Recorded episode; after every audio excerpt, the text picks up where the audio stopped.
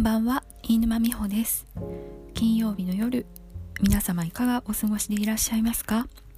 アドリビトム心のままに、今宵も素敵なゲストをお迎えしてお届けしてまいります。今週のゲストはマヤムーンこと西麻也子さんです。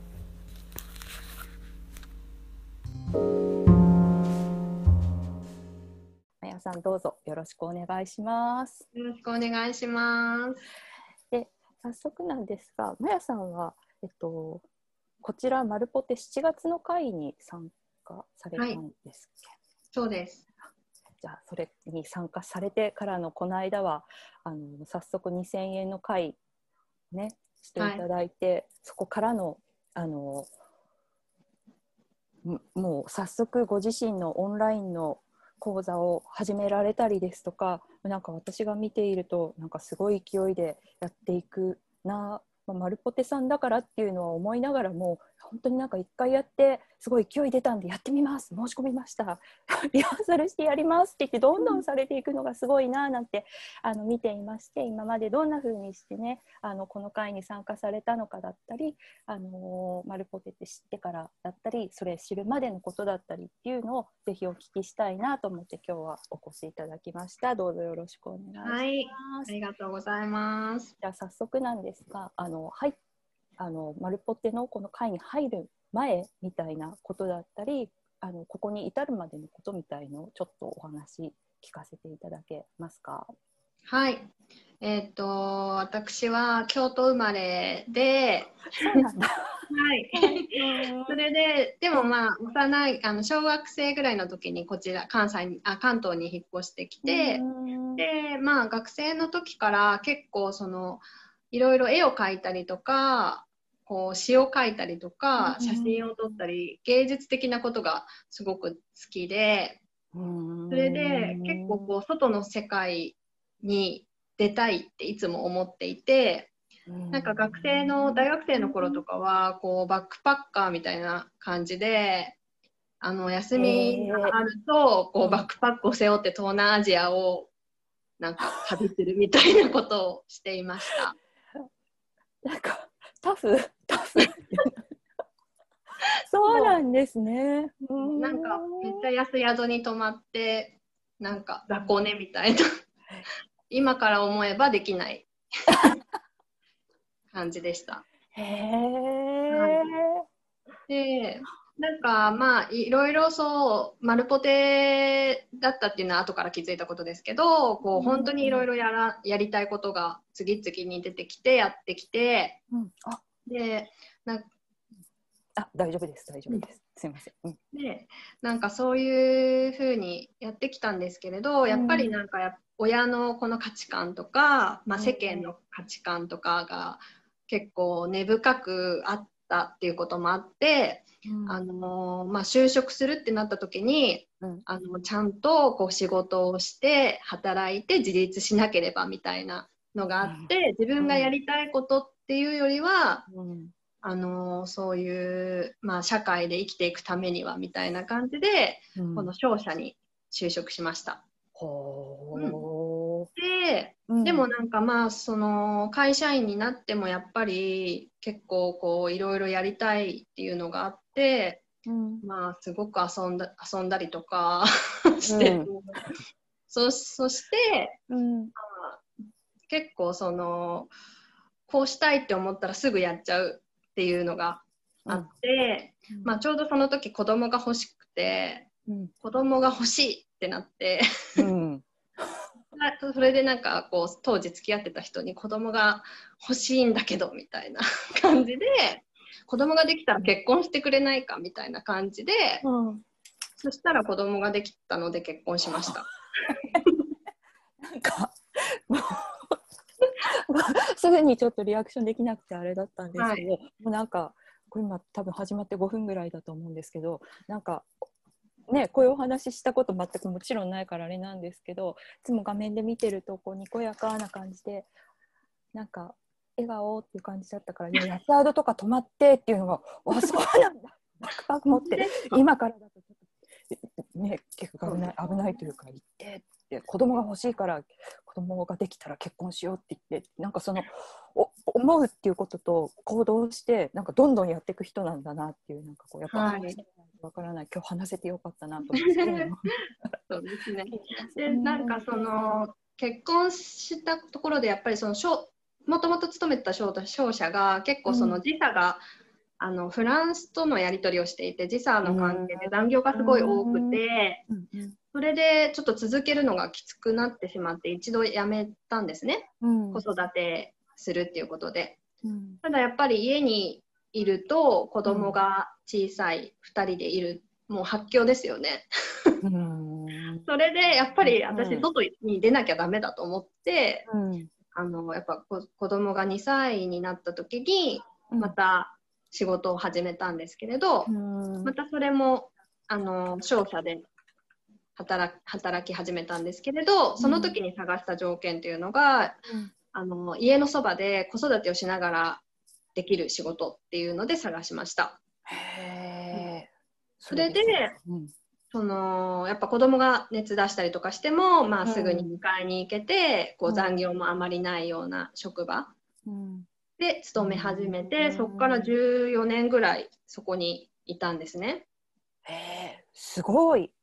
でもそんな長くいたんですけど、うん、まあかなりその間もいろいろ自分の中で他にもやりたいやりたいってなってて、ただ、まあ、この仕事を今手放してしまったら、うん、なんだろうその条件として、うん、もっといい仕事が子供を育てるにあたってこう、うん、いい仕事っていうのは見つからないかなっていうのもあって、うん、で自分のやりたいことは、まあ、趣味の範囲で や, やってっていうのを、まあ、続けていて。うんでなんかそれが、まあ、その時は自分の中で結構それが当然というか、うん、なんかその仕事はちょっとこうそんなに面白くないけどプライベートを充実させるみたいなで子供の世話もして家族のこの家事もしてそういうのを全部両立できるような環境にいたと思ってたんですけれど、まあ、すごいすごいす, すごいよなと思う。私は一人でねあの仕事して生活してるわけなんですけど、でもそのもう家族のことをやって仕事もしてるって思ったらそれだけでも大変だろうなと思うのに、それ以外にその趣味でしたいこともやるっていう生活を続けてたんだけどっていう、なんかその当たり前のように三足のわらじみたいな感じであタフだなと思いました。はいですねそれでなんか結局それで結構まあずっとやっていたんですけれど、うん、子供がですねちゅうさんになった時に、うん、あの学校に行かないってなっちゃったんですね。で不登校ですね、うん、でその不登校になった時に結構その私がまあその頃はまだまあ本当に何も分かってなくて、うん、いやでも学校には行かないとだよねみたいな感じで、まあ、対応してしまって、うん、でもうその時にやっぱ子供がそういう、まあ、もっと子供に寄り添わないよ寄り添えなかったっていうところで子供が引きこもってしまったんですね、うん、でもうその引きこもり具合も相当すごくて、うんうん、もう部屋にいてもうご飯もほとんど食べないし、お風呂も入らない、うん、一歩も出ない、トイレだけみたいな、それで昼夜逆転、うん、なんか生きてんのか死んでるのかもわかんないみたいな状態に、うん、引きこもってからはなってしまって、うん、でもうそれでもう、もうどうしようって、まあ、なりますよね。で結構そこで私はまあそのなんでこうなったんだろうとか、やっぱり今までのやり方がいけなかったんだとか、うん、まあすっごいいろいろ悩んで考えて、うん、でなんかずっとどうすればいいのかっていうのを思っていたんですけれど、うん、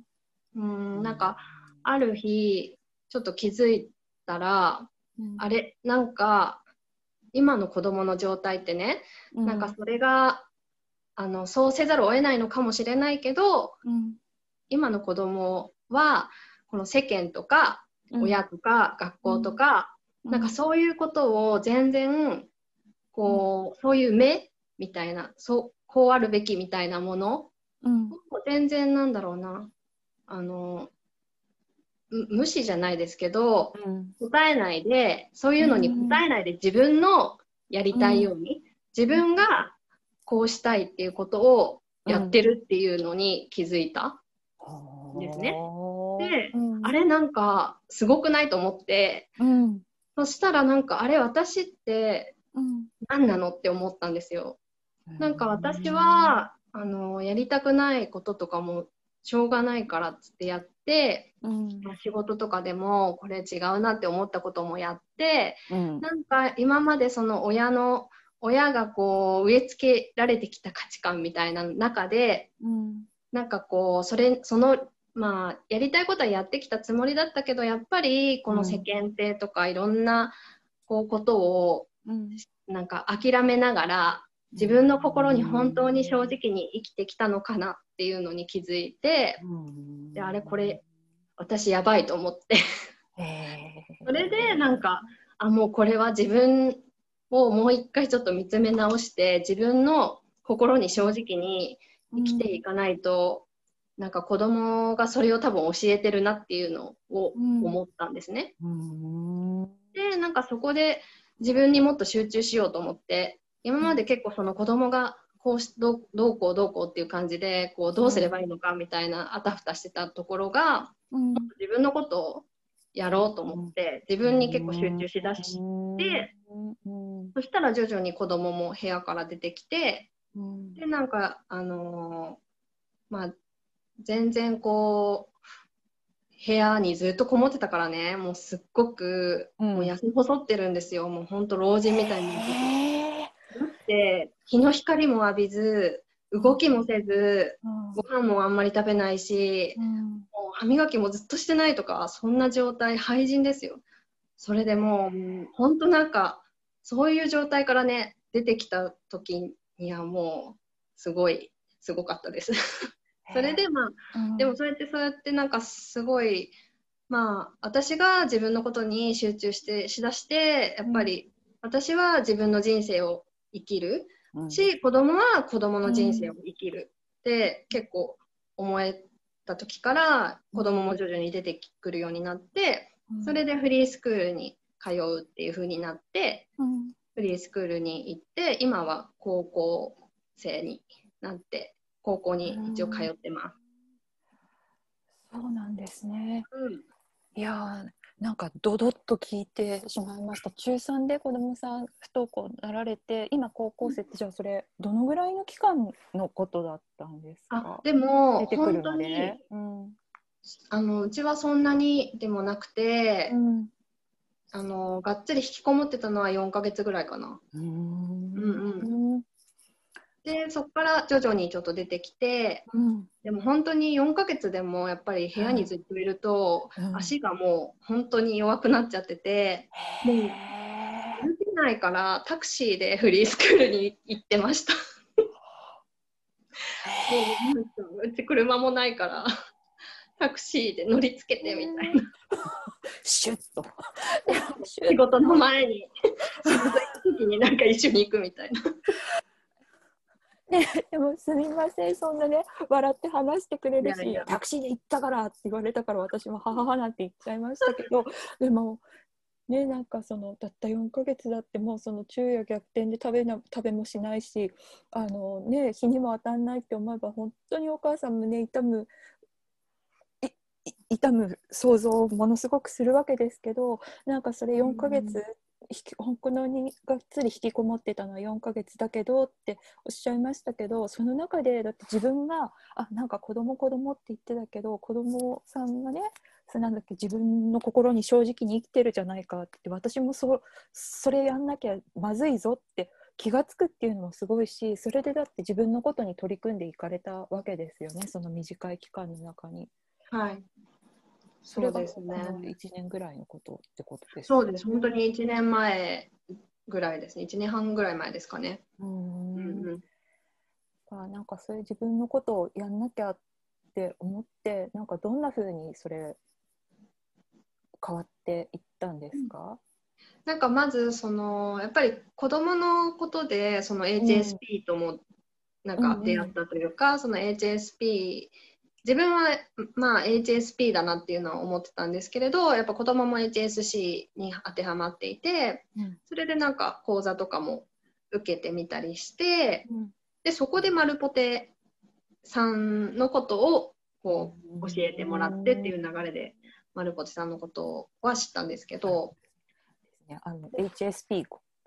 もしもこれ聞いてる方の中にご存じない方もいるかもなんですけど、ハイリーセンシティブパーソン、最近あの何でしたっけ、論文の淳さんとかもご自身でおっしゃってる過度に敏感な、非常に敏感な人っていうことで、あのちょっとダメだ、なんか勉強した人がいると思うとなんかドキドキしちゃってうまくて説明できないけど、あのそういうふうにしてあの、まあ、例えば強い光が苦手だったり、大きな音が苦手だったり、感覚があのとても繊細だったりっていうふうな、まあ、子どもさんだったり大人でももちろんそういう特性がある、脳の特性だっていうことで エイチエスピー っていうのがあって、まやさんもそれを勉強されて、で私もそれを勉強されあの勉強してあの同じところで勉強したってことですよね。ということですみません、拙いですが エイチエスピー の話でした。はい、またお願いします。うん、でお勉強されて、はい、そうですね。でなんかそのやっぱり エイチエスエス 型 エイチエスピー ってあの、うん、その本当にこういろいろ新しいことが好きでいろいろやるんだけど、うん、やはり繊細な面も あ, あるのですごい疲れるみたいな特質とかも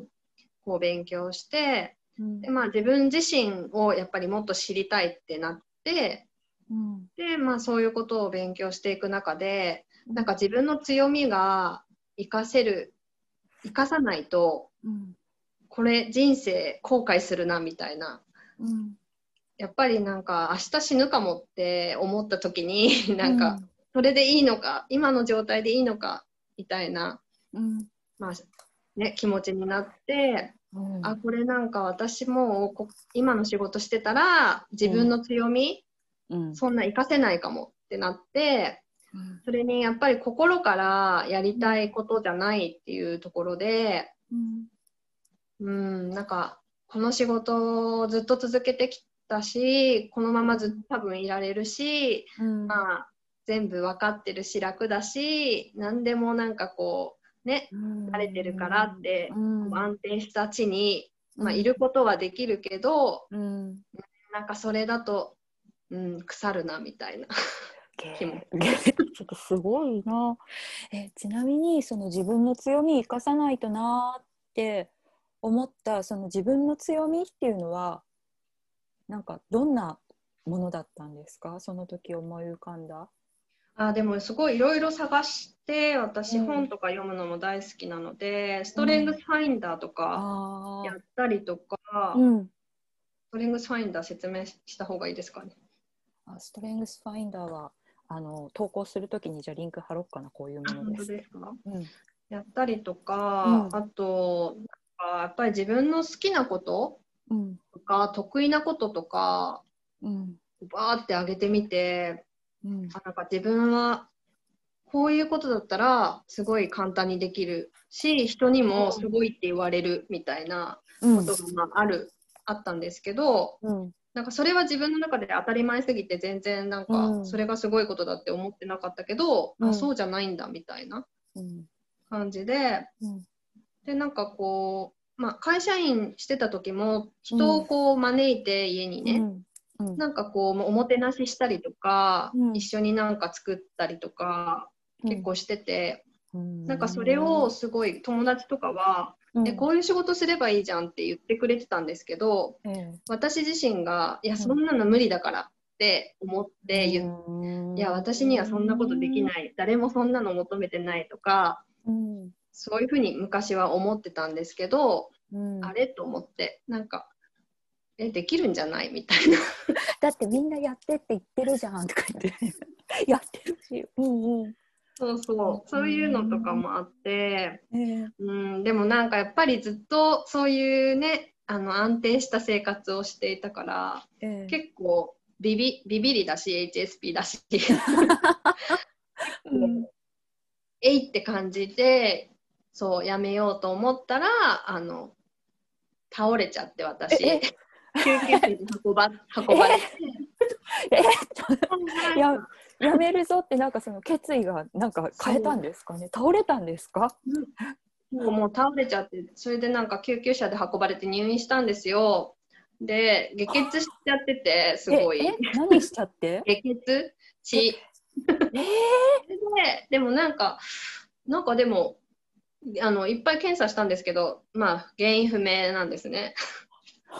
えそれ、まあ、職場で家でえ考えすぎあ家でわかんないけどなんかでもまあそういうのもあって、あこれもうダメだなみたいな、うん、体にも出てますと思って、うん、これは変えないとっていう感じですね。うん、でもそのやってたその安定的にできてた仕事につつ強いストレスみたいのを感じたりしてたっていうことなんですか？うん多分自分が本当は感じてたんですけど、うん、それを感じないようにすごい頑張ってた、うん、すごいやっぱりこう、上手にできちゃうかな、なんかこう人がやっぱ求めてることをやるじゃないですか、うん、人が求めてる自分に な, なっちゃうというか、ね、上手にできちゃうからね。そうなんかね全然そんな風に見えないってなるんですよね。本当は無理してても、うんうん、でもなんかそれが自然にまあやってしまうところはあるんですけども、うんうん、まあでもやっぱりこうねいろいろ環境はきついですよね。自分のやっぱりほんなんか自分が本当に求めてることじゃないことをやらないといけないっていうのは、うん、ある程度ストレスに な, なってしまいますよね、うんうん、なりますよね。でもその自分が本当に求めてることじゃないんだなっていうそのギャップすら感じない時だって、まあ、もしかしてあるわけじゃないですか、うん、それが当たり前とかこうしてることが普通だし、うんうん、だからやっぱりねその子供さんのこととかその自分の中の気持ちの変化があるから、今までは当たり前と思ってたけどこれって当たり前じゃなくってやっぱ嫌だよねとかもっとしたいことあるよねっていうそういうなんかギャップがすごくひ歪みというか、それはいい歪みだと思いますけどあったのかな。でも倒れて倒れてというか運ばれて今こうしてね元気でいてねあのどんどん変わってるところだからまた良かった。はいですよね、だってさっきなんか明日死ぬかもしれないとかって言ってなんかそんなに突然明日死ぬかもとかっていういやそれいろんなことがあるしみんなそれぞれの感じ方だからあれだけどなんかそれってやっぱすごく印象的な言葉ですよね。私もなんか今日生きてること奇跡と思いながら生きてるから、うん、明日死ぬかもっていう言葉に全く違和感がないんですけど、うん、でもなかなかそういう風な言い方する人ってそんなにいないと感じている。だからなんか、うん、あそういう覚悟っていうと言葉が重いかもだけどそういうふうに思うんだなんでかなと思ってたらそんなに本当にやっぱ血出たとか倒れて運ばれたとかやっぱ自分らしくっていうか自分を大切に生きてないとそういうなんかあのことが起きるんだっていうことをなんか体験されたんだななんていうことをね今すごく思いました。うんなんかやっぱり選択が大事じゃないですか。なんても、うんなんかやっぱりこの自分で選択してないように思っても実は選択してて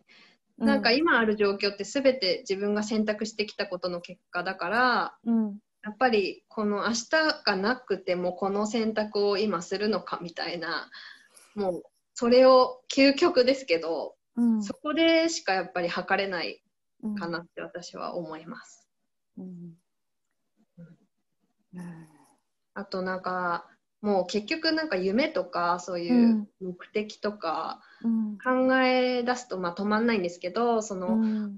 結局はその死ぬ時に死ぬ直前にどんな自分になってたいかっていうのが、うん、なんか目標人生の目標、うん、だからその時になんかこう外的なことで、うん、こんなにいい家に住んでましたとかこんだけお金を持ってましたとか、うん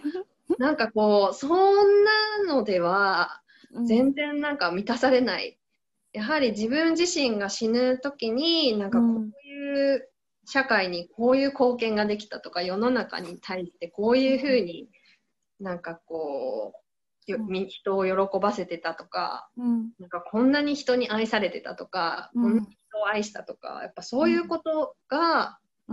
目的だから、うん、それを考えたら今やるべきことっていうのは何なのかみたいな、うん、ふうに思います。うん、いやすごいなんかあの本当に今文字通り鳥肌が立ちました。えー、でもじゃあビッグマウスですね。あのねあのすごく響くものが私にありました。うん、ありがとうございます。これねあのちょ今回このにや連続でマヤさんと思ってますので、うん、前半こちらまでであのまた次週の分でですね後半聞いていきたいと思います。はい、じゃあ今日の分はどうもありがとうございました。ありがとうございました。